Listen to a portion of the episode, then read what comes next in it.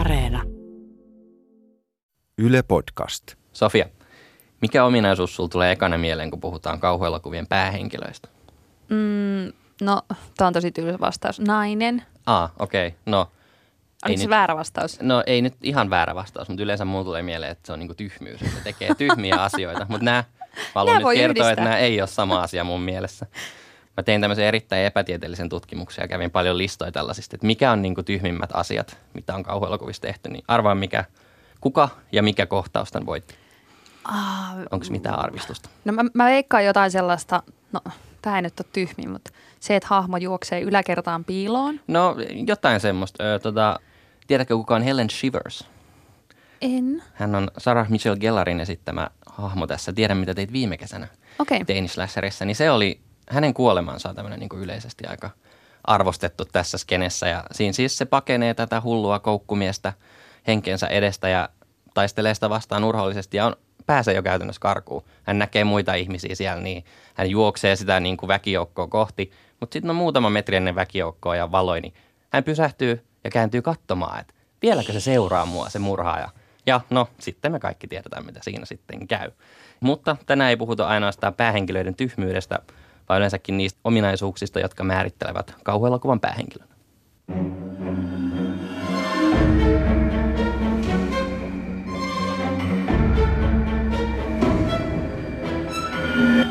Outo Laakso.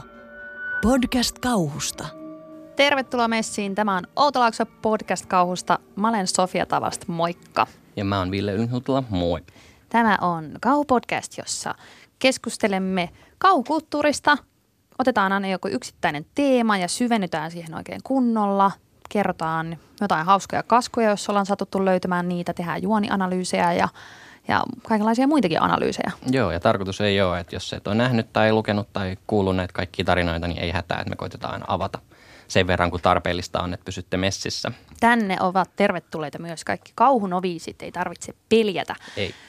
Tänään äh, Outo Laakso podcastissa keskitytään sellaiseen aiheeseen, joka yllättäen jää kauhukulttuurissa vähän niin kuin sivuhahmoksi, hehe, koska siis kauhuteosten ne ikonisimmat hahmot on yleensä niitä pahiksia. Ketä jää kauhuleffoista mieleen? Sulla tulee mieleen joku Jigsaw, Hannibal Lecter, Pennywise, mutta tänään me puhutaan siitä hahmosta, joka on kuitenkin meille erittäin tärkeä, eli siitä päähenkilöstä, tyypistä, Joo. jonka kautta me koetaan se koko kauhu. Joo, ja oli itse asiassa tosi, kun mä koitin etsiä jotain listoja tai tämmöisiä listauksia parhaista päähenkilöistä kauhuista, niin ei löytynyt. Aina ne listataan vaan, että parhaat hirviöt ja parhaat niin kuin pahikset. Mutta koitetaan tänään vähän miettiä, että ehkä että miksi, miksi näin on asia. Ja meillä on tänäänkin vieras. Meillä on täällä vierailijana, nyt on hirveän määrä titteleitä, vapaa kirjoittaja, toimittaja ja Skepsis ry:n entinen varapuheenjohtajakin, mutta ennen kaikkea kauhukirjailija, eli Tiina Raevaara. Tervetuloa. Kiitos. Mahtavaa, että pääsit tulemaan. Kiitos, kun viimein pyysit. Kyllä, kyllä. Me ollaan monta kertaa meinattu, että Tiina pitää saada Outo Laakso podcastiin. Hienoa, että sä oot paikalla. Joo. Tuolla mä oon odotellut pihalla, että milloin kutsu käy. Tiina on siis varmasti, mä luulen jengille, joka seuraa niin kuin kauhuskeneen, niin sä oot tuttuja ihmisille semmoinen, että tietää, että mistä on kysymys, mutta haluatko Ville esitellä vähän tarkemmin vielä, että miksi Tiina on asiantuntija tässä aiheessa? Joo, no ainakin tota, sulla on tullut tämmöinen kauhutrilogia oikein kirjoja, eli Yö ei saa tulla ja Veri, joka suonissasi virtaa ja sitten Korppinaiset. Niin. Joo.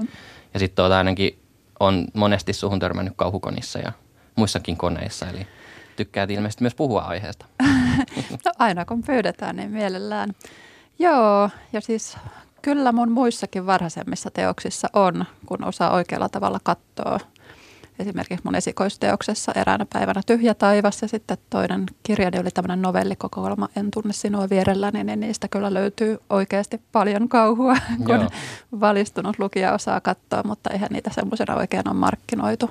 Enkä itsekään ehkä osannut nostaa niitä sieltä esiin. Joo, ja näissä sun tässä nimenomaan tässä sun trilogiassa on tämä päähenkilö Johannes, joka aika hyvin sitten voidaan hänen kauttaan myös avata tätä asioita, mistä tänään puhutaan. Joo. No mä ottaisin tähän alkuun semmoisen pienen lämmittelyn, että kun puhutaan kerran kauhun päähenkilöistä, niin heittäkää kaikki joku päähenkilö, jota te olette viime aikoina fiilistellyt. Ville, mä tiedän, että sä oot joutunut miettimään tätä etukäteen, niin sulla niin ainakin on joku. No joo, mä, mä niin kuin mietin, että kuka mulla tulisi mieleen. Niin, tämä nyt ei ole ihan täysin uusi leffa, mutta kaksituhattakuusitoista, muistat, jos muistat tämmöisen leffan kuin Hush. Hush, joo. Jossa oli tällainen täysin kuuronainen, jota sitten piinaa ja piinasi. Niin mun mielestä siinä oli ihan mielenkiintoinen tämmöinen niin kuin hahmo, että sillä oli selkeästi joku tämmöinen, miksi se nyt sanoo, kuulovamma ja sit se ei kuullut, kun hälyttimet pauhas ja ikkunat meni rikki ja se vaan kokkaili siinä jotain menemään. Niin mun mielestä siitä saatiin ihan hauskaa, hauskaa draamaa ja sit lopuksi hän tietysti käänsi tämän myös voitokseen tämän niin ja siinä ominaisuutensa. Siinä on hauskaa just, että siinä sitten taas se tappaja oli aika mitään. No sehän ta- on vaan semmoinen aamiopelle, joka siellä niin, riahuu. Joo. Totta. Tuliko sulla Tiina mieleen jotain päähenkilöä, jota olet fiilistellyt viime aikoina kauhussa nimenomaan? No ihan, no totta kai mä oon omaa päähenkilöäni, mitä kirjoitan parhaillaan. Kerro siitä jotain. Fiilistelemään, no ehkä jossain vaiheessa kerron. Mutta mulle oli tärkeä kokemus toi Midsommar-elokuva ja sen päähenkilö, kahdetuko en muista edes nimeä, mutta jotenkin tuntuu siis tämä nainen, nainen, nuori nainen. Joo, Dani. Dani, niin Joo. just. Se ei, nimi ei ollut tärkeä, mutta mm. henkilö oli. Sen kautta mulle aukesi jotain ajatuksia kauhun olemuksesta ylipäätään. Että se oli muista tosi, tosi hyvä, vahva päähenkilö. Jotenkin semmoinen, että vertasi siihen aikaisempaan saman ohjaajan Hereditariin, niin siinä oli niin paljon samanlaista, että jotenkin vahvisti mun tiettyjä ajatuksia kauhusta. Midsommarista puhutaan tänään varmaan. Mä luulen, Kyllä. että se on semmoinen leffa, josta löytyy just analysoitavaa tämän aiheen parissa. Mutta mä heitän tähän nyt vielä omani. Ää, mä katsoin tuossa viikonloppuna just leffan Brightburn, joka on kauhuelokuva, ää, joka on vähän niin kuin tämmöinen teräsmiehen origin story, mutta niin, että jos teräsmies olisikin pahis. Ja siinä se niin kuin teräsmies, tai siis no ei sitä teräsmieksi siinä kutsuta, mutta siis supermies, niin on siis tämmöinen teini-ikäinen poika, joka sitten huomaa, että hänellä on tällaisia voimia ja sitten se on vähän koulukiusattu ja väärin ymmärretty. Ja sitten kun se ymmärtää, että hei, mähän onkin ylivoimainen verrattuna kaikkiin muihin, niin sitten se rupeaa tekemään kauhuntekoja sellaisella kunnon teini-ikäisen kunnin angstilla ja draaman tajulla. Niin, niin se oli mun mielestä kyllä tosi jotenkin kiinnostava hahmo, vaikka toi leffa itsessään on saanut ihan todella surkeita arvosteluita ja sitä jotenkin vihattiin kauheasti. Mun mielestä se oli kyllä hauska. Mutta se on oikeastaan siinä vähän semmoinen, että onko se päähenkilö vai onko se just niin, pelkästään pahis. Niin kuin pahis siinä, että on siinä, äitikin on niin kuin pääosassa siinä leffassa. Mutta. Joo. Mä mietin sitä, että mun on väliin vaikea hahmottaa just, että kuka on niin kuin päähenkilö. Niin. Esimerkiksi Stephen Kingillähän on paljon ihan tästä hohto, niin kuka on hohdossa oikeastaan päähenkilö? Niin. Onko se, on se kirjailijamies vai onko se hänen vaimonsa? Joo, mä mietin samaa, mutta mä, mä itse jotenkin rajasin sen ni, niinku, niihin, ketkä pelkää tietyllä tavalla, että ne on niitä N S-päähenkilöitä. Voi hirviökin pelätä. Voi hirviökin pelätä, se on ihan totta. Joo. No mut hei, tänään mennään syvemmälle päähenkilöihin ja siihen, että millaisia noi kauhujen päähenkilöt on ja ennen kaikkea sitä, että miksi jotkut tietyt ihmiset päätyy aina sen kauhun kohteeksi. Otetaan yhdeksi semmoiseksi syvemmäksi teemaksi, mitä käsitellään menneisyyden kummitukset, koska tämä on aihe, jota kauhussa käsitellään todella paljon, joko semmoiset oikeat tai henkiset kummitukset. Eli kauhu ja päähenkilön anatomia on tänään aiheena. Outo Laakso, podcast kauhusta. Ei ole mitenkään sattumaa, että aina tietynlaiset ihmiset päätyy kauhuleffojen päähenkilöiksi. Ja päähenkilön suhde siihen ympäröivään maailmaan on, on sillä tavalla ihan yhtä tärkeä elementti kuin vaikka joku äänikerronta tai se, että millainen se hirviö on. Ja aloitetaan nyt siitä helposta yksinkertaisesta kysymyksestä, että no millaiset ihmiset päätyy päähenkilöiksi kauhuissa? Joo, pitäisikö mun, mulla on tämä, mä kokosin tämmöisen listan. listan tota aiheista, jotka, jotka tota on mun mielestä aina, niinku, aina niinku liittyy jotenkin siihen päähenkilöön. Voitte nyt kommentoida näitä. Niin antaa tulla. Ykkösenä mulla on täällä, että et hän yleensä se päähenkilö on jotenkin alakynnes tai niinku täydellisen alakynnes siihen kauhujen aiheuttajaan verrattuna. Niin onko ajatuksia tästä? Ja se ei välttämättä ole siis fyysisesti välttämättä alakynnes, mutta jollain tavalla. No varmaan sellaisia ylipäänsä semmoisia niin kuin perusdraaman sääntöjä on kauhussakin, että just joku tämmöinen vahva konflikti, missä se päähenkilö ei tavoita sitä, mitä se haluaa ja siinä on se estetiellä, mikä nyt kauhussa sitten on ehkä se hirviö tai joku mm. muu kauhu, niin se jotenkin on niin kuin korostetun tärkeä kauhussa. Tosi useinhan se päähenkilö jotenkin rikki, että on just menneisyydessä jotain tai sitten on joku sellainen niin kuin alkoholismi tai mieli, mielenterveysongelmat tai mm. läheisen juuri tapahtunut kuolema, että pitää olla joku sellainen tämmöinen niin kuin paha särö, jota kautta ne kauhut sitten pääsee virtaamaan hänen elämäänsä, että jotenkin ajattelee, että tämmöinen niin kuin rikkinäinen, mutta se toki pätee kahden monessa muussakin Niinpä. Lajissa. Niin, että koska tuommoinen rikkinäisyys on tavallaan semmoinen, se on, se on kiinnostava asia niin. lähteä sitten purkamaan sitä. Mutta mä ehkä tässä myös haen sitä, että, että jos miettii vaikka toimintaelokuvia, jossa joku Jason Bourne tai joku, niin on myös, että se on, ne on niin kuin hullun kompetentteja tyyppejä, että ne osaa aina kaiken ja ne on todella hyviä siinä, mitä ne tekee ja niin kuin hoitaa hommat. Vaikka ne onkin alakynnessä, niin ne aktiivisesti jossain vaiheessa ei enää ole. Ehkä kauhussakin näin, mutta kauhussa ne harvemmin ne päähenkilöt on sellaisia Jason Bourneja tai James Bondeja. Se on kyllä harmi. Niin, tai siis silleen, että musta tuntuu, että se päähenkilö on usein semmoinen, että se on alakynnessä myös niin kuin muuta maailmaa kohtaan. On. Ne on, se, ne on niin kuin nörttejä. Usein kauhean päähenkilöt on semmoisia, että jos miettii jotain Stranger Thingsia tai Ittiä nyt, joka on ollut iso juttu, niin siinä on niin kuin lauma nörttilapsia, joita kiusataan ja sitten sit niille niin kuin tulee vielä tämmöinen kauhu, jota vastaan ne taistelee, tai Carriessa. Et, et, et use, usein ne on semmoisia, että et ne on jotenkin altavastaajia siis monessa roolissa. Useinhan kauhun päähenkilö on, kun se on altavastaaja, niin se on jotenkin altavastaaja myös suhteessa itseensä. Että just se on jotenkin niin hallitsematon lopulta myös mm. itselleen, että se kauhu saattaa syntyä siitäkin. Just vaikka Carrie tai hohdon kohdon miespäähenkilö, niin jotenkin se sellainen itsensä hallitsemattomuus tuo myös sellaisen niin kuin odottamattoman kauhuelementin. Tämä on mun mielestä just kiinnostavaa, että noita hahmoja, joita sä nostat, niin ne on hahmoja, jotka on myös pahiksia ja sitä kautta just kiinnostavia, että Carrie-elokuvassa teinityttö saa tällaisia voimia, joiden kanssa se sitten kostaa, kostaa kiusaajilleen ja kostaa äidilleen ja, ja hohdossa perheensä sekoaa ja rupeaa murhaamaan perhettä valtavassa hotellissa, että et ne on kiinnostavampia ne hahmot, jotka on myös pahiksi. On, ja minusta kauhussa on aika paljon kyse siitä, että mikä nyt on pahaa ja mikä on hyvää ja ketä vastaan oikeastaan taistellaan. Ja sitten siinä lopulta yleensä on myös jonkinlainen sellainen monitulkintaisuus, että kuinka totta tämä on tai millä tavalla mm. tämä on totta, niin sitten se niin kuin, onko paha oikeastaan pahaa, niin sekin on monesti aika niin kuin vähän semmoista epämääräistä.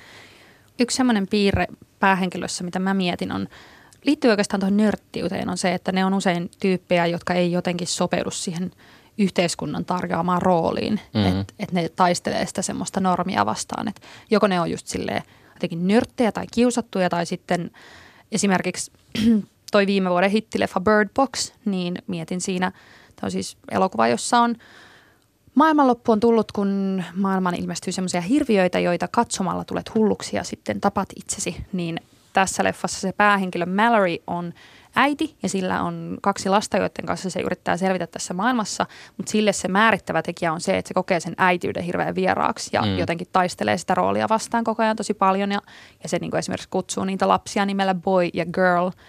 Ja sillä oli joku tämmöinen logiikka siinä, että se ei halua niin kuin varmaan myöskään itse jotenkin kiinnittyy niihin liikaa, koska se on sellainen maailma, missä kuka tahansa niin kuin saattaa kuolla koska tahansa. Niinpä, joo. Mutta toi on mielestäni aika perinteinen semmoinen, että on joku semmoinen selkeä rooli, missä sun kuuluisi olla ja sit sä et halua esittää sitä.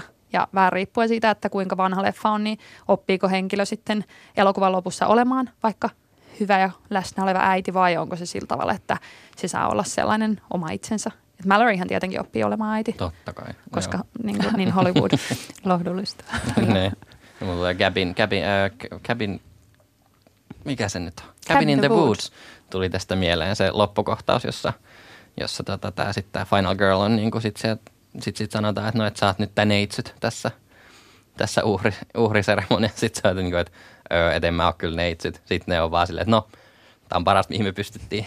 Se on mun mielestä tästä niin kuin yhteiskunnan tarjoama rooli. Myös niin kuin taistelu sitä vastaan, niin on ihan hauska esimerkki. Joo, mut mennään, eli eka oli tämä, että on niin kuin jollain tavalla alakynneskauhujen aiheuttajaa, mutta siinä myös, että ei ainoastaan fyysisesti, mutta myös ehkä kulttuurisesti tai poliittisesti tai jotenkin sosiaalisesti. Mutta sitten mulla on tämmöinen seuraava väite täällä, että, että kauhuelokuvan päähahmolla henkilöllä tai kauhutarinan päähenkilöllä on yleensä enemmän ehkä feminiinisiksi miellettyjä ominaisuuksia kuin maskuliinisiksi. Ehkä tästä Jason Bournesta jo tuli vähän tällainen, että, että yleensä ne kauhutarinoiden päähenkilöt ei ole semmoisia niin kuin nyt kaikki näkee, kun mä teen tämmöisen liikkeen. Ville täällä pullistelee tämän miehisesti. Joo. No siitä, siitähän me ollaan puhuttu monta kertaa, että kauhuleffan päähenkilöt on todella usein naisia, ne on ennen ollut varsinkin Final Girlia, sitten sen jälkeen on ollut äitejä, kun onkaan mm. meidän Final Girl ja äitiysjaksot. Kyllä, ei sen enempää tästä, no ei, ei saa sanoa. Mutta myös ehkä mitä niinku miehet. Me, no, mitä mitä tämmöisiä feminiinisiä miehiä on? No, no mä mietin esimerkiksi, niin kuin, no Draculas nyt, no Van Helsing ei ole, mutta ne muut tosi vähän semmoisia, no okei, okay, Dracula on kyllä tosi huono esimerkki.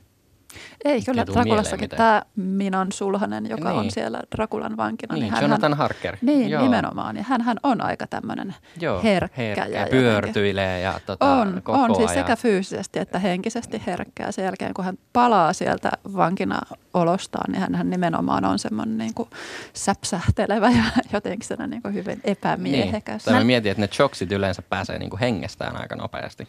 Se on ihan totta, mutta mä liittäisin tämänkin siihen nörtteyteen, mm. että kauhu on jotenkin semmoinen tyylilaji, missä otetaan se niinku alta vastaan ja nostetaan, nostetaan se niinku sillä tavalla jalustalle. Mm.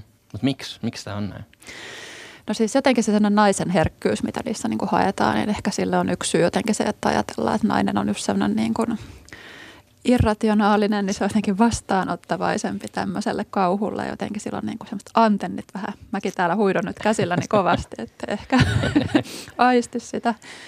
Mutta se jotenkin vastaanottavaisempi sitten myös tämmöiselle niin kuin kauhun yliluonnollisuudelle. Ja jotenkin sen herkemmin aistii kaikenlaisia asioita. Mutta varmaan tosi paljon siinä vaikuttaa se, että on ajateltu sitä lukijaa tai katsojaa, että hän on niin kuin enemmän kauhuissaan, kun siinä on nainen pulassa. Se tavallaan rikkoo enemmän. Mm. Se on niin kuin raaempi ja julmempi, kun siinä on niin kuin nainen.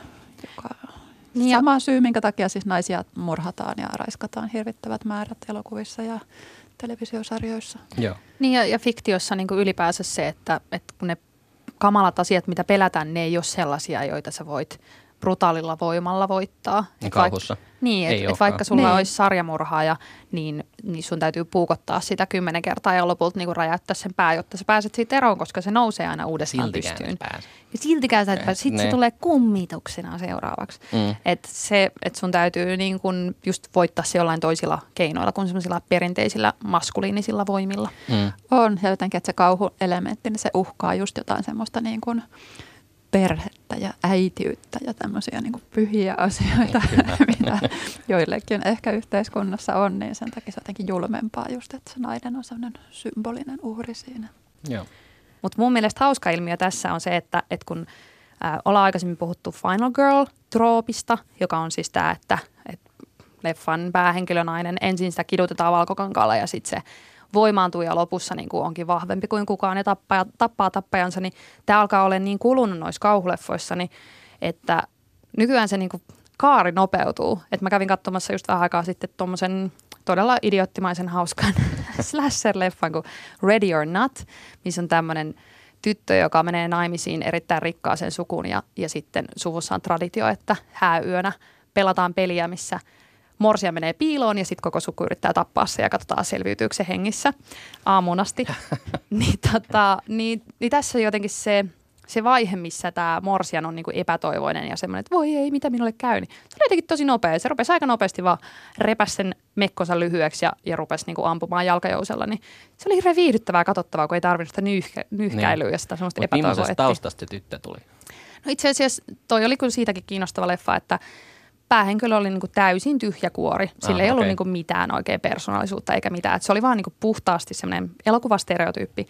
Siinä sanottiin, että hän on kasvanut lastenkodeissa ja tota, siksi on kiva päästä tällaisen isoon perheeseen naimisiin, mutta se oli ainoa taustatarina, eikä sitä taustatarinaa tullutkaan. Vaikkei siihen palattu ikinä siihen taustatarinaan, niin se oli siellä kuitenkin. Että se antoi semmoisen niinku kontrastin siihen. Että et se tulee, niinku, se tulee orpokodista näin ja sitten se menee sinne yläluokkaseen. Ja siinähän on jo taas se niinku alta vastaajuus tietyllä tavalla mun mielestä myös mukana. Se on ihan totta ja tuossakin elokuvassa oli todella alleviivattu semmoinen viesti, että fuck the rich. Siinä niin. mun mielestä huudeltiinkin tällaista, että se oli kans voisi tehdä kiinnostavia tulkintoja siitä, että mihin yhteiskunnallisia tulkintoja. Just näin. Mihin poliittiseen tilanteeseen Yhdysvalloissa tämä leffa nyt on kirjoitettu, kun, kun köyhälistä käy katsomassa Ready or Notia. Niin. Mä kävin taas katsomassa tämän Jim Jarmusin Dead Don't Die, joka oli no. hyvin omituinen elokuva ja siinä oli myös jotenkin tunnistettavana tämmöisiä stereotyyppejä, just näitä niin kuin henkilöitä, joita kauhuelokuvassa on, mutta se oli jotenkin niin kummallinen elokuva, että ne unohtui kesken elokuvan jotenkin vaan pois koko juonesta, mutta siinä oli myös tämmöiset hyvin selkeä, niin kuin, että teinit, rikkaat teinit tulee juhlimaan ja rikkaat teinit kuolee saman tien mm. ja neuvokkaat nuoremmat lapset pääsee pakenemaan pahasta lastenkodista ja ovelasti pääsevät parista zombista ohi. Heidät kyllä unohdettiin sitten loppuelokuvasta. Mä, mutta... mä oon kattonut sen elokuvan traileria. Eikö taas se, missä on hirveä määrä julkkiksi zombileffassa? Niin, tai siis jul, ei, ei, niin kuin, ei, ei näyttele julkkiksi, mutta siis silleen tosi niin kuin tämä casting on sellainen, että siinä on aika paljon niin kuin ison luokan tähtiä. Oli, oli joo. Oliko se katsomisen arvoinen? No ihan nyt riippuu henkilöstä, että siihen tuli esimerkiksi avaruusalus jossain vaiheessa. Tätä ei voisi spoilata, koska se oli täysin kohtaus, jota ei voisi spoilata, mutta yhtäkkiä tuli avaruusalus. Okei, okay, eli ehkä kauhukomedia. Ja sitten päästäänkin seuraavaan kolmanteen tämmöiseen piirteeseen. Tämä on nyt sitten ehkä vähän genrekysymys nimenomaan, että onko kauhun päähenkilöt vähän jotenkin daijui yksinkertaisia? No mä, mä sanoisin tästä just silleen, että se on semmoinen niinku alagenre-juttu, että, että jos se on slasheri, niin silloin ne, no varsinkin sivuhahmot, mutta silloinkin päähenkilötkin saattaa niinku ensin olla vähän tyhmiä tai mm. naiveja ja se liittyy siihen niinku semmoiseen kasvutarinaan, että en, et niinku luovutaan vähän niinku siitä lapsuudesta ja sitten kasvetaan aikuisuuteen sen, niinku, sen, niinku, tota, sen kauhun kautta. Jotenkin mm. hyväksytään se aikuisuus, mikä, mikä on niinku tämmöisen teini-slasher-elokuvan alatul- tai semmoinen rivien väleistä tulkinta usein, että, että tässä nyt taistellaan niin kuin sen lapsuuden ja aikuisuuden roolien välissä. Mutta mietin tähän vähän erilaista esimerkkiä, niin tuli mieleen toi Neon Demon-elokuva, jossa tämmöinen mallityttö tulee pikkukaupungista Los Angelesiin ja joutuu sitten kohtaamaan sen kaupungin karut odotukset ja, ja kaiken tämän kilpailun ja muu, niin siinäkin on kyllä tämmöinen tarina just, että, että ensin se on semmoinen naivi ja viaton ja tyhmä ja sitten vähitellen se tottuu siihen, että millainen meno on ja sitten se muuttuu itsekin. Mm. Mä just otin ehkä tämän esimerkiksi siksi, koska jos miettii, että yleensä just tuolta niin kuin N S-mainstreamissa puhutaan, että kauhuelokuvien, että, että älä nyt mene sinne kellariin ja älä mene kävele sinne metsään ja älä nyt lähde yksin sieltä mökistä ulos, niin, niin kuin tuosta mun alkukaskustakin tuli niin kuin esiin, että se on aika semmoinen määrä, mikä aika usein tota, liitetään siihen kauhun, kauhun henkilögalleriaan. Mutta jos miettii Final Girlia, kuten olemme todenneet, niin. niin Final Girlhan on kaikkea muuta kuin tyhmä. Niin. Että se on juurikin se hahmo, joka on tosi määrätietoinen ja nokkela, joka keksii, että miten mä pääsen tästä tilanteesta vielä eteenpäin. Mm. Siinä vaiheessa, kun kaikki näyttää epätoivoiselta, niin se on just se, joka keksii piiloutua sinne ystävänsä kuolleen ruumiin sisälle ja niin. nousee sieltä kostajana. Kyllä joo. Ja ehkä tämä typeryys tai tämmöinen naivius onkin, että se on semmoinen käsikirjoittajien tai tarinankertojien, että se yleensä niin työkalu, joka liitetään niihin sivuhenkilöihin, että sillä sitten niin korostetaan sen päähenkilön tietyllä tavalla niin, uniikkiusta. Niin, kyllä. kyllä. Että nehän ne typerät päähenkilöt yleensä, tai siis typerät päähenkilöt on ehkä vähän vähissä, mutta typeriä sivuhenkilöjä niin riittää sitten sitäkin enemmän. On, ja nehän aina kokeilee, että ne on sitten just näitä muskelisankareita, ne kyllä. kokeilee niin kuin muita lähestymistapoja, jotka ei sitten ollenkaan toimi. Joo. Mulla on yksi täällä vielä, että et, no tämä nyt on aika itsestäänselvä, mutta ehkä tästä jotain keskustelua tulee, mutta et, yleensä tällä hahmolla, vaikka se olisi kuinka paha ja erikoinen, niin siinä on kuitenkin semmoisia luonteenpiirtejä ja tavoitteita, joita me sitten ymmärretään kokijoina. Eikö näin ole? Päähenkilöä tarkoitat. Päähenkilöä tarkoitat, niin. Öö, no kyllähän päähenkilöön pitää aina pystyä kiinnittyä ja samaistumaan, mutta kauhean kiinnostavahan on just ennen päähenkilöä, että se ei ole niinku ollenkaan läpeensä paha tai ilkeä. Niin. Tai siis tarkoitan, että se ei ole läpensä hyvä, vaan nimenomaan pitää olla jotenkin mielenkiintoinen ja oikeastaan itteeni kirjoittajana kiehtoo just sellainen, että kirjoittaisi niin kuin tosi vastenmielisen päähenkilön, niin. joka jotenkin käyttäytyisi vastenmielisesti ja olisi sellainen niin kuin inhottava lurjus, mutta sitten kuitenkin jotenkin niin kiinnostava henkilönä, että häneen niin kuin jotenkin ihastuu ja hänestä välittää. Mutta kyllä, niin kuin tuossa alussa puhuin, että jotenkin kauhuelokuvan päähenkilö tarvitsee semmoisen särön, niin se säröhän voi tulla myös tämmöisistä tosi poikkeavista luonteenpiirteistä ja sitä kautta häneen sitten jotenkin mm. se pahuus tai kauhu jostain kulmasta sitten pääsee iskemään. Tuleeko mieleen tämmöisiä päähenkilöjä, jo- jo- joihin olisi niinku ollut jopa vaikea samaistua tai, tai ottaa sitä niinku heidän puoltaan, että ne on jotenkin niin inhottavia tai...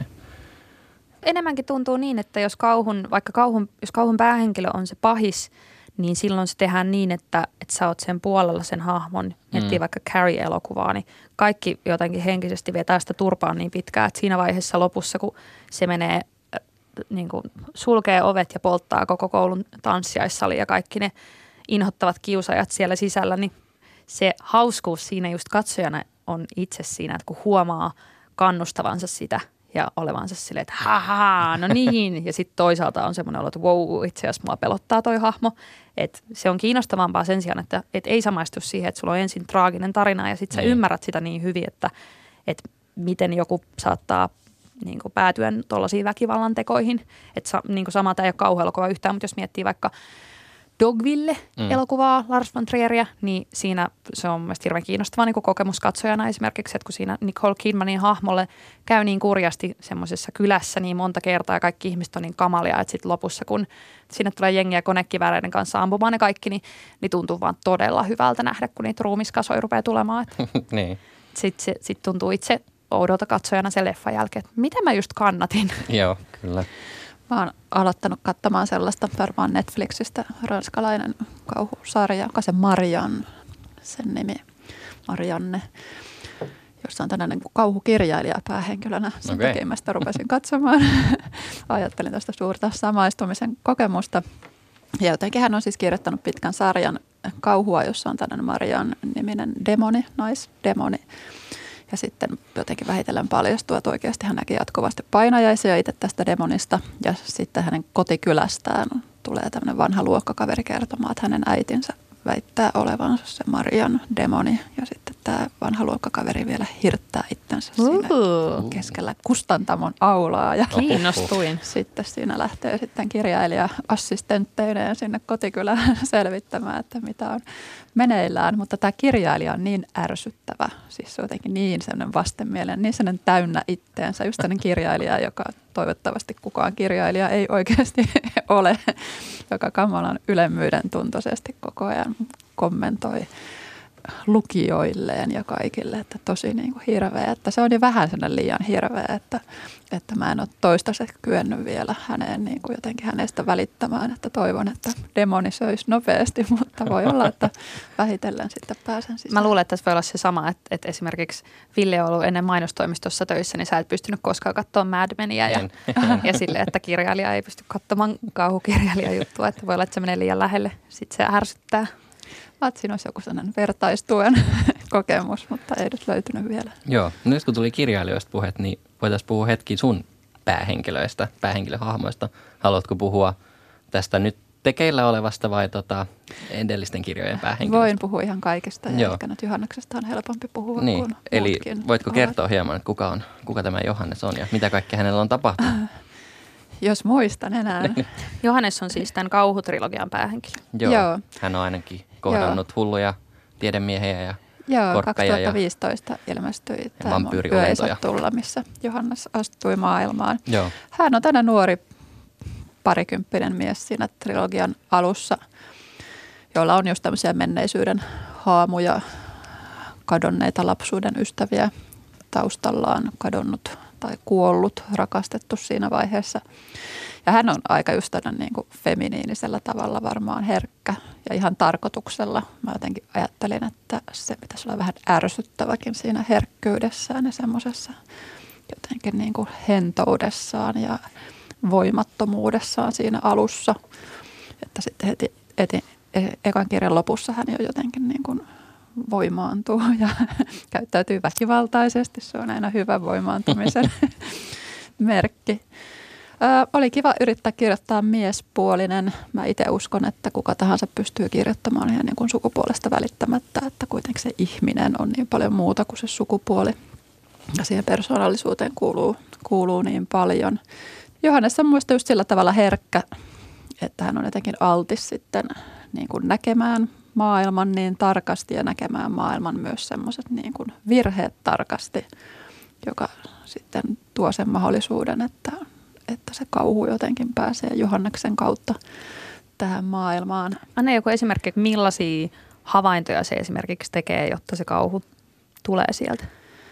No jotenkin silloin, kun on tämmöinen vähän pelokas hahmo. Tämä ensimmäinen kirjahan tapahtuu aika paljon Helsingissä ja siellä ollaan niin kuin kaupungissa, kaupungin pimeillä kaduilla – ja halusin tuottaa kauhua esimerkiksi pelkästään raitiovaunuista ja junista ja minkälaisia ääniä ne pitää, niin vaan se, miten Johannes havainnoi niitä ja miten sitten ne yhtäkkiä käyttää, käyttäytyykin ihan toisella tavalla kuin ennen. Niin jotenkin tuntuu, että Johannes on sillä tavalla oikealla tavalla aistit auki, että hän pystyy ne niin kuin näkemään ja sitten toisaalta myös sellainen niin kuin ailahteleva ja epävakaa mieli, joka tuottaa sen, että tietysti ei voi koskaan olla varmaa, että onko tämä niin kuin Johanneksen sekoamista vai onko tämä niin kuin hyvin konkreettinen niin kuin tämmöinen outo asia tässä. Mä luulen, että toi on silleen ihana piirre kauhun päähenkilölle senkin suhteen, että tämä on nyt täysin omaa mutuilua, mutta jotenkin voisin kuvitella, että ihmiset, jotka hakeutuu kauhun pariin, niin, niin sellaista tietynlaista just tämmöistä havainnointia ja, ja mielikuvitusta ja sitä ainakin semmoista flirttailua sen kanssa, että tykkää hiukan uskoa siihen, että no mitä jos tuolla olisikin jotain. On, siis itse on ihan samanlainen, että en, en usko mihinkään yliluonnolliseen, mutta mähän on ihan hirveän pelokas ihminen, että mä oon ollut kauhuissani milloin missäkin, että jotenkin ihmismieli on sitten niin ihmeellinen ja niin kaikkeen pystyvä, että se niin kuin tuottaa tosi merkillisiä kokemuksia, jotka tavallaan ihmeellisyydessään on ihan yhtä arvokkaita kuin joku oikea yliluonnollisuus, mitä se nyt sitten voisikaan olla. Outo Laakso, podcast kauhusta. Syvennytään seuraavaksi tarkemmin yhteen sellaisen asiaan, joka yhdistää, no ei nyt voida sanoa kaikkia, mutta tosi isoa osaa kauhutarinoiden päähenkilöistä, ja se on menneisyyden painolastit. Tämä jakso idis lähti siitä, että Ville, sä oot tehnyt tästä semmoisen havainnon. Joo, kerro tästä tarkemmin. Joo, joo, koko jakso tosiaan lähti tästä, että mä aloin miettiä, että Että mikä on että semmoinen elementti, joka on, voisin väittää, että melkein kaikessa kauhus mukaan. Ei aivan kaikessa, mutta melkein kaikessa. Että sitä ei välttämättä tule edes ajatelleeksi, niin itsestäänselvä se juttu se on. Ja se on, että päähenkilö tai henkilöt niin jotenkin kamppailee menneisyyden kanssa. Ja mä nyt raasti jain tämän niin kuin kahteen eri tapaan. On tämmöinen henkilökohtainen trauma, josta on jo puhuttukin vähän, ja näitähän on niin kuin pilvinpimein tulee. Esimerkiksi nyt Midsommar mieleen, jossa tämä päähenkilö Dani, jonka sisko on juuri tappanut itsensä ja perheensä siinä samalla, niin Dani on jäänyt orvoksi ja hän on hylätty. Ja sitten tässä Midsommarissa oikeastaan tätä hylkäämisen pelkoa ja sitä teemaa käsitellään aika monessa sivujuonessakin. Mutta näitä, katsot minkä tahansa kauhuleffa, niin yleensä jonkinlainen menneisyyden tota, haava tai trauma on siellä. Ja tämä on se, mistä sä sanoit Tiina myös just tämä, että pitää olla joku särö. Joo. Niin se on, se kauhussa on... se on hyvin usein menneisyydessä oleva särö. Niin. Mutta sitten vielä tämä toinen tapa, eli tämmöinen niinku ennäs kulttuurinen trauma, eli tämä on täysin oma keksimä termi, älkää menkää googlaamaan tätä mistään, tai etsimään mistään akateemisesta lähteestä, mutta että et täällä päähenkilö edustamalla ryhmällä on jonkinlainen vaikea suhde menneisyyteen, että esimerkiksi se on kokenut jonkinlaista suurta vääreyttä tai sitten jopa aiheuttanut sitä, että ilmiselvä esimerkki on esimerkiksi Get Out, jossa on tämmöinen tumma nuori mies, on sitten valkoisen yläluokan armoilla, eli siinä on tämmöinen vuosisatoin jatkunut, jatkunut tota konflikti niiden kahden välillä ja sitten mä mietin jotain vähemmän ilmiselvää, niin tuli esimerkiksi Rosemary's Baby mieleen, että sitten kertoo tämmöisestä niin kuin ikiaikaisesta traditiosta, että naiselle ei ole oikein oikeut päättää ruumiistaan tai haluistaan, että, tota, että naisen asema, asema läpi vuosisatojen on ollut silleen hyvin ylisteinen, alisteinen anteeksi ylempien tahojen haluilla ja metkuilla ja, ja nyt se sitten Rosemary kokee tämän saman mm. tuhansia vuosia vanhan trauman itsekin.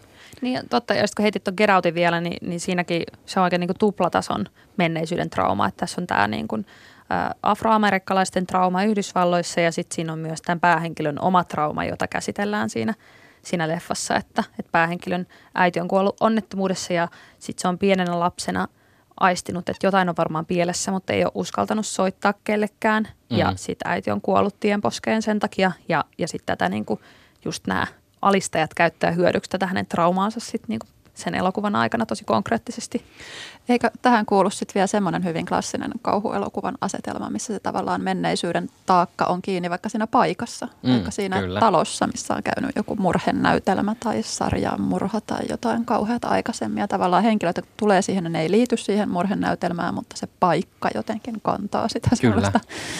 Ja siis useinhan ei välttämättä tuosta talua, että voi olla jotenkin maaperässä se mm-hmm. pahuus tai sitten semmoisia pienempiä asioita, että joku esine, siis tämmöiset kirotut esineet ja nuket ja mitä nyt muita voisi olla. Että. Niin, että just se menneisyyden trauma voi olla joku semmoinen, jota päähenkilö kantaa sisällään, tai sitten tosi usein se on just sen, että se manifestoituu johonkin vaikka kummitukseen tai niin. kirottuun nukkeen tai intiaanien niin. hautausmaahan, niin. joka on juuri täällä talosi takana. Niin, joo, no tämmöisessä. Niin. Tai hotellin alla. Tai hotellin alla. Niin, tämmöisessä sit tapauksessa se ehkä se päähenkilö on sitten semmoinen viaton.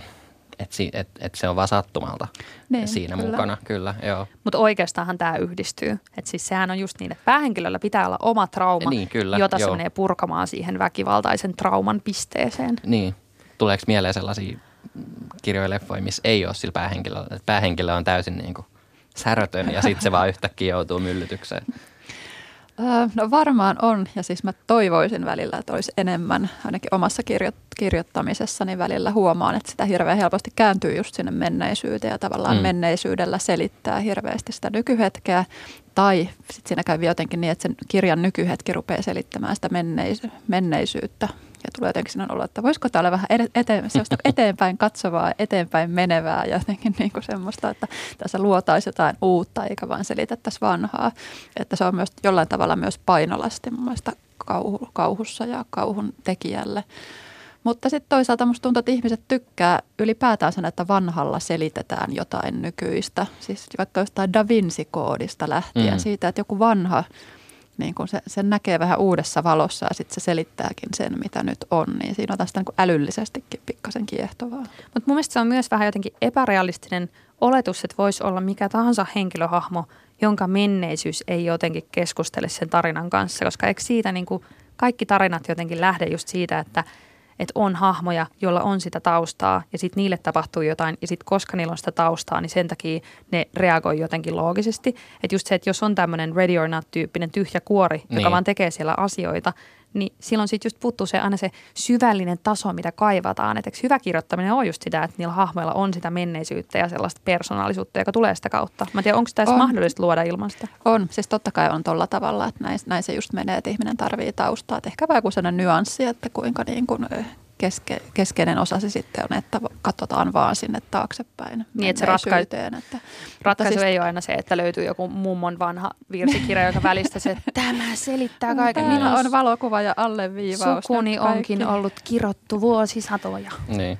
Just näin. Mutta mitä Tiina mainitsit tuossa jo ennen kuin alettiin ehkä nauhoittamaankin, niin tämän Midsommarin. Että tuleeko sinulla siitä, sen leffan no, kautta joo. mieleen tästä niin kuin menneisyysaspektista jotain? Joo, siis mä rupesin vaan miettimään monia kauhuelokuvia, josta oikeastaan nyt esimerkkinä just tämä Midsommar ja sitten samojen tekijöiden tämä Hereditary. Tähän väliin haluan vaan sanoa nopeasti, kun luvattiin, että pidetään jengi kartalla, että jos ette tiedä Midsommaria, tämä kertoo tytöstä, jonka tosiaan perhe kuolee ja sitten sen jälkeen se lähtee poikaystävänsä ja sen opiskelukavereiden kanssa. Ruotsiin. Ruotsiin. Tällaiselle juhannusfestille. Juhannusfestille. Ja sitten kultin sisällä alkaa tapahtua pahoja asioita. Mutta siinä elokuvassa muista oli kauhean paljon kyse siitä, että kauhu kertoo, kauhua tarvitaan silloin, kun on joku niin äärimmäinen suru tai niin äärimmäinen viha, että se jotenkin sen päähenkilön niin kuin mielessä, niin se ei enää, se jotenkin se muuttuu täysin järjettömäksi, sillä ei ole mitään sanoja, sitä ei pysty enää kuvaamaan. Sitä ei tavallaan pysty kuvaamaan edes sille elokuvan katsojalle, niin sitten kauhukuvasto antaa niin kuin mahdollisuuden jotenkin sitä niin kuin äärimmäistä surua, se niin kuin just, että miten se tavallaan rikkoo jo niin kuin luonnonlait. Sama tässä Hereditarissa, missä tämä nuori tyttö kuolee alussa typerässä onnettomuudessa, kun hänen isoveljensä ajaa autoa ja tyttö työtää päänsä ikkunasta ja pää irtoaa. Sitten siinä on yksi kauhuhistorian koko hienoimpia kohtauksia. Se on hieno ja yllättävä, mutta mitä se äidin suru, niin sehän muuttuu kamalan järjettömäksi. Ja oikeastaan se loppuelokuva on semmoista sen äidin surun kuvaamista semmoisella hirveällä kuvastolla. Ja sitten lopussa se suru tavallaan jotenkin hyväksytään, siihen mennään mukaan se äiti ja sitten se isovelikin, tytön isovelikin menee mukaan siihen juttuun. Ja samalla tavalla Midsommarissa Dani menee mukaan siihen, että tavallaan se jotenkin voimaantuu sen surun kanssa ja hyväksyy sen ja niin. liittyy niin kuin osaksi sitä. Onko tässä tämmöinen humaani, humaani viesti menneisyytensä? On tota, ehkä, ja se jotain lohdullista. On, niin, siis niin. mä koin sen Midsommarin kauhean lohdulliseksi lopulta, että jotenkin se, että se tyttö niin kuin, se ei ollut enää yksin, se koki niitä menetyksiä, mutta sillä oli sen kulttisen Kyllä. ympärillä ja niin. jotenkin se niin kuin kosti tavallaan kuitenkin sitten niille. Nämä molemmat siis samalta ohjaajalta Ari Asterilta ja, ja musta se on hauska, kun siltä, sitä on nyt kehuttu hirveästi ympäriinsä ja nyt sieltä on tullut kaksi leffaa ja sit rupeaa itsekin näkemään siinä vähän semmoista tyylillistä yhteneväisyyttä. Ja musta se on hirveän kiinnostavaa, että, että jotenkin se tämän ohjaajan ote just tommoseen niin kuin sanoin kuvaamattoman hirvittävään goreiluun, mitä näissä molemmissa leffoissa on just silleen, että päitä lähtee irti ja murskataan jättivasaroilla ja, ja on niin kuin alastamuutta ja verta ja kaikkea sellaista.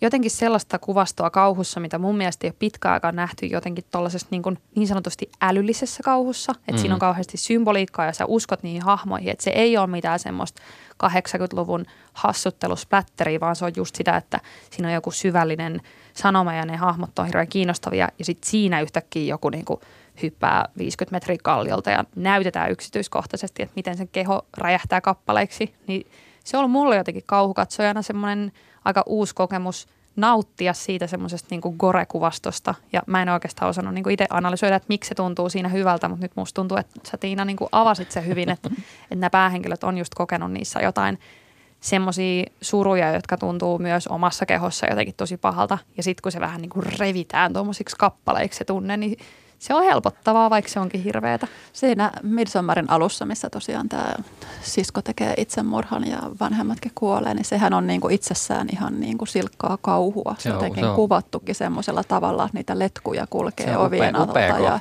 jotenkin hirveä. Tavallaan se jo kertoo siitä, että tää on, tämähän on kauhua tämmöinen surullinen tragedia ja sitten se tavallaan tarvii sen vielä ääre, niinku, jotenkin äärettömämmän kauhun. Mutta se siis sama on muillakin. Lars von Trierin, onko se Antichrist, missä Joo. lapsi putoaa alussa ikkunasta Joo. ja sitten äiti menee sekaisin. Ja niin siinä on jotenkin ihan sama idea mun mielestä, että äärimmäinen suru ja sitten se jotenkin täytyy purkaa ja sitten se tuottaa tällaisen. Joo, tämä on itse asiassa aika mielenkiintoinen sellainen myös genre, tai siis käsikirjoitusvalinta, että näytätkö sä sen särön vai oot sä näyttämättä sitä. Esimerkiksi just tässä Antichristissa ja Midsommarissa niin se alkaa sillä, että näytetään, että tämä niinku rikkoo nämä ihmiset ja sitten mennään eteenpäin. Sitten jossain muissa tarinoissa siihen vaan niinku viitataan tai sitten tulee takaumina tai näin. Että. Niin, se on ehkä just lohdullisempi ja palkitsevampi monesti niin, että se näytetään. Se jotenkin mm. tekee siitä ehjemmää. Se on hyvin toisenlainen elokuva sitten, kun sitä vaan joudutaan jotenkin kaivelemaan, että niin. mitä siellä taustalla sitten olikaan. Ja musta se on kiinnostavaa Midsommarissa just sen alkukohtaus on oikeastaan jotenkin ainoa semmoinen kauhukohtaus varsinaisesti siinä elokuvassa, että sitten se muu on jotenkin, tai siis okei, okay, on se kauhua, mutta se ei pelottavaa. Että se ensimmäinen kohtaus on pelottava ja hirveä ja, mm. ja siinä on niinku myös, graafinen. Se on tosi graafinen se, se kuva siitä, kun tämä tyttö tekee itsemurhan niin, että se kiinnittää letkut itsensä ja vanhempiensa suuhun ja käynnistää autot ja, ja sitten niinku ne kuolee siihen myrkytykseen, niin, niin se, se kun kamera tulee hitaasti yläkertaan ja sitten me käännytään sinne huoneeseen, missä nähdään sen niin kuin tytön ruumis, niin se on niin kuin aivan puistuttavan kauhea. Mm. Ja jotenkin se on, sit, sit mua vähän ärsyttää, kun se ohjaaja on hirveän äänekkäästi kaikkialla sanonut, että tämä on elokuva parisuhteesta ja tämä on elokuva erosta, kun mun mielestä se on paljon enemmän elokuva just siitä yhteisöllisyydestä ja siinä on hirveän kiinnostavaa sellaista, ää, että heitetään ilmoille semmoinen, että, että kun tämä oikeasti kauhein ja pelottavin ja ahdistavin asia tapahtuu siellä Yhdysvalloissa, missä niin kuin pitäisi olla tavallaan perhekunnossa, mutta siellä on talvia, pimeätä ja sinistä valoa ja nähdään niin kuin nämä kaikista kriipeimmät kuvastot. Ja sitten mennään iloiseen Ruotsiin, jossa on aurinko paistaa koko ajan. Aurinko paistaa ja, ja iloiset veikot kauniissa asuissaan tekee hirvittäviä väkivaltaisia rituaaleja, mutta kuitenkin sellaisessa kultissa, missä jokaisella on paikkansa ja kaikista pidetään huolta, niin silloin jotenkin se... Se herättää niin kuin paljon kysymyksiä siitä, että, että vaikka, okei nyt mennään yksityiskohtaan, mutta Midsommarissa ää, tässä ruotsalaisessa kultissa, kun ihminen tulee tiettyyn ikään, niin silloin hänellä ei ole enää roolia yhteisössä ja, ja ne hyppää tosiaan tällaiselta korkealta kalliolta alas ja, ja se näytetään siinä, miten nämä murskaantuu ja tämä on tietenkin asia, mitä nämä päähenkilöt kauhistelee hirveästi, mutta sitten samanaikaisesti, jos miettii tällaista niin kuin meidän äh, todellista pohjoismaalaista järjestelmää, missä vanhukset laitetaan niin kuin pois perheestä laitokseen mm. yksinään vanhenemaan ja kadottamaan itsensä, niin, niin mm. siinäkin on niin kuin tosi elämän kauhua ja, ja jotenkin toi näkyy mun mielestä semmoisena kommenttina sitä kohtaan, että mitä jos yhteiskunta olisi järjestetty ihan toisella tavalla. Joo, no, täys, no ei mitä tuohon voi enää sanoa. Mun mielestä Dani hahmona on just sellainen, että siinä itse asiassa niin kuin tiivistyy nämä aika kaikki, mitä me ollaan puhuttu tänään. Että se on myös niin kuin siinä porukassaan hyvin semmoisessa niin kuin alisteisessa alemassa, asemassa. Että et, et kukaan ei oikeastaan niin ehkä oikein haluaisi, että se on siinä jengissä.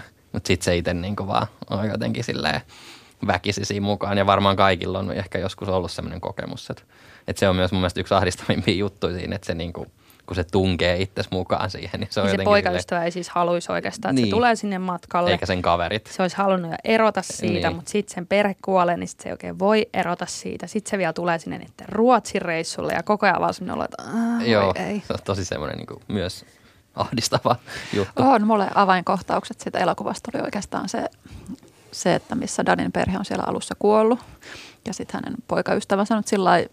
jotenkin muodon vuoksi tulee lohduttamaan häntä. Joo. Ja jotenkin täysin jäykkänä siinä vähän pitää häntä muka sylissään ja Dani joutuu niin kuin yksin itkemään ja yksin kestämään sen kauheuden.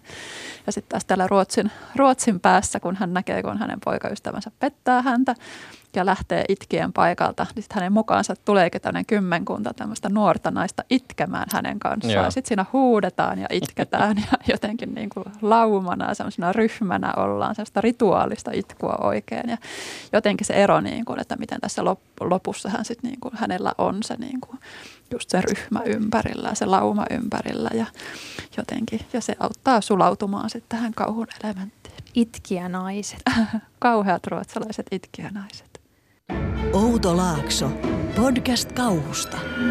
Kauhussa on erilaisia arkkityyppejä, on final girlia, on paholaislasta, on sitä tyhmää sivuhahmoa. Ja tänään me ollaan puhuttu paljon siitä, että millaisia nämä päähenkilöt on. Ja sieltäkin löytyy aika paljon yhdistäviä piirteitä, mutta otetaan tähän loppuun vielä keskustelu siitä, että mitä muuta se kauhun päähenkilö voisi olla. Millaisia hahmoja te haluaisitte nähdä, mitä ei ole vielä tehty kauhussa? Sä oot tietty, Tiina, tosi hyvässä roolissa siinä, että sähän voit semmoisen koet kirjoittaa. Että. Mm-hmm. Öö, no kyllä mä sitten toisaalta tykkään itse semmoisesta, että vaikka tässä on puhunut tämmöisen herkkyyden puolesta ja heikkouden ja nörttiyden ja altavastaajan, niin jotenkin semmoinen, että esimerkiksi ei nyt ole ihan puhdasta kauhugenreä, mutta siis Alien elokuvathan on mm. suurinta rakkautta ja kyllähän niin kuin... Ripley nyt on kuitenkin sellainen vahva, ja hän on jotenkin vahva koko ajan, niin kuin alusta loppuun. Se on sinne, totta, mikä joo. Nyt sitten on loppu, onko se nelos, elokuvan loppu, niin sinne asti. Ja silti hän on jotenkin kiinnostava henkilönä, mutta tietysti genre on vähän erilainen, niin ehkä se sallii sitten joo. toisen tyyppisen mulla tuli myös Alien mieleen, ja myös niin kuin Aliens, eli kakkososa, jossa joo. on sitten näitä sotilaita, jotka on semmoisia aika perus... Niin kuin lihapäitä ja ne on todella kompetentteja, ne ampuu hulluna, mutta ne on silti niin kuin aika jotenkin mielenkiintoisia ja mukavia hahmoja. On, se on loppujen lopuksi aika hyvä elokuva, vaikka mä jotenkin olen sitä sillä karsastanut, mutta et siinäkin tavallaan, että Ripley kilpailee niiden kanssa myös jollain tavalla siinä vahvuudessa, joo. mutta ei voi voittaa kyllä. siinä, mutta lopulta voittaa sitten vähän kuitenkin. Enemmän jollain niin. äidin vaistolla. Tämä on tosi mielenkiintoista, koska mä oon kirjoittanut tänne saman toiveen itselleni. Kaikilla meillä on, on toive siitä, että mäkin haluaisin hahmoja, jotka olisi semmoisia toiminnan ihmisiä, jopa semmoisen epärealistisuuteen saakka. Et jotenkin se olisi ihana nähdä just lisää kauhuja, missä sille kamalia asioita tapahtuu ja sitten skipataan kaikki se vaiheilu ja niin kuin joku vaan vetää pahiksi turpaan. Mm. Että jotenkin semmoista ehkä kaipaisi. Mä mietin yhtä asiaa, että, että kun kauhussa on... Just sen kautta, että se päähenkilö on tämmöinen altavastaja nörtti, niin tuntuu, että aika usein on semmoinen vähän niin kuin eetos siellä taustalla, että kärsimys pelastaa. Että se, että nämä hahmot, jotka on meidän päähenkilöitä, niin ne selviytyy just sen takia, että ne on oppinut elämässä niiden oman hirveän kokemuksen kautta jotain sellaista, mitä se tyhmä sivuhahmo, joka vaan niin kuin laskettelee menemään, niin se ei ole, se ei ole koskaan joutunut kokemaan jotain niin kauheaa, niin mm. se kuolee, mutta sitten tämä päähenkilö niin kuin osaa toimia sen kauhun kanssa, koska se on aikaisemminkin kärsinyt. Niin niin. Tietyllä tavalla joo, niin tämä on ihan niin kun positiivinen semmoinen, että hei, et ihminen ei hajoa kauheista kokemuksista, mutta sitten oikeastaan mua niin kun ärsyttää kyllä toi niin. jotenkin semmoinen, että joskus kauheat kokemukset on vaan kauheita kokemuksia, kyllä, eikä niin kun vahvista.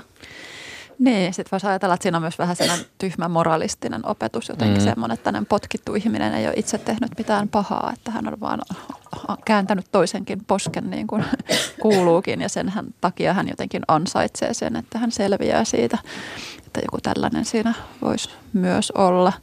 Mutta joo, siis ylipäätään heikkous ei ole kauhean kiinnostavaa niin kuin loputtomasti. Ja sitten mä aina viehätyn lopulta semmoista kaikkivoivista henkilöistä, vaikka mm. Stranger Thingsin Eleven, joka on niin kuin melkein loppuun saakka aika kaikkivoipa, niin siinä jotain, se jotenkin viehättää mua sellainen ajatus. Outo Laakso. Outo Laakso podcast-kauhusta käsitteli tänään kauhun päähenkilöitä ja päästiin mun mielestä hyviä analyysiä, varsinkin Midsommarista. Kyllä, täällä on pohd- omien kauhujemme päähenkilöt puhumassa. Joo, olen pohdiskellut tota, tota leffaa, mutta ihanaa kuulla Tiina sun analyysiä. Musta tuntuu, että tässä päästiin syvemmälle. Oh. Mainiota. Tota, äh, Outo Laakso podcastia voit seurata sosiaalisissa medioissa. Eli tulee Facebookiin juttelemaan meidän kanssa näistä leffoista ja voit heittää näitä analyysiä syvemmälle, jos tahdot. Mm. Mä, mut löytää Instagramista nimimerkillä Tufia. Joo, ja mut löytää Twitteristä nimellä Ville Y K. Mistäs Tiinat löytää? Tiinan löytää. No kyllä, mut löytää Twitteristä ja Facebookista. Kirjailijasivun löytyy sieltä ja Instagramistakin periaatteessa löytää, mutta on ollut vähän laiska siellä täytys. Täytyisi, mutta ihan Raevaara nimellä löytyy. Otetaan loppuun perinteisen tapaan suositukset, eli kaikki saa heittää jonkun suosituksen tähän aiheeseen liittyen. No mä nyt sitten, kun ei muuta tule mieleen, niin suosittelen tätä Dead Don't Die-elokuvaa, joka oli merkillinen kokemus ja mun neljätoistavuotias Kuopus rakasti sitä, koska kaikki kuoli lopussa. Spoiler! Ei, tai sitä leffaa ei voi spoilata. Se sisältyy niin paljon erilaisia yllätyksiä ja käänteitä tai antikäänteitä. Okei, okay, okei. Okay. Sitä ei voi pilata.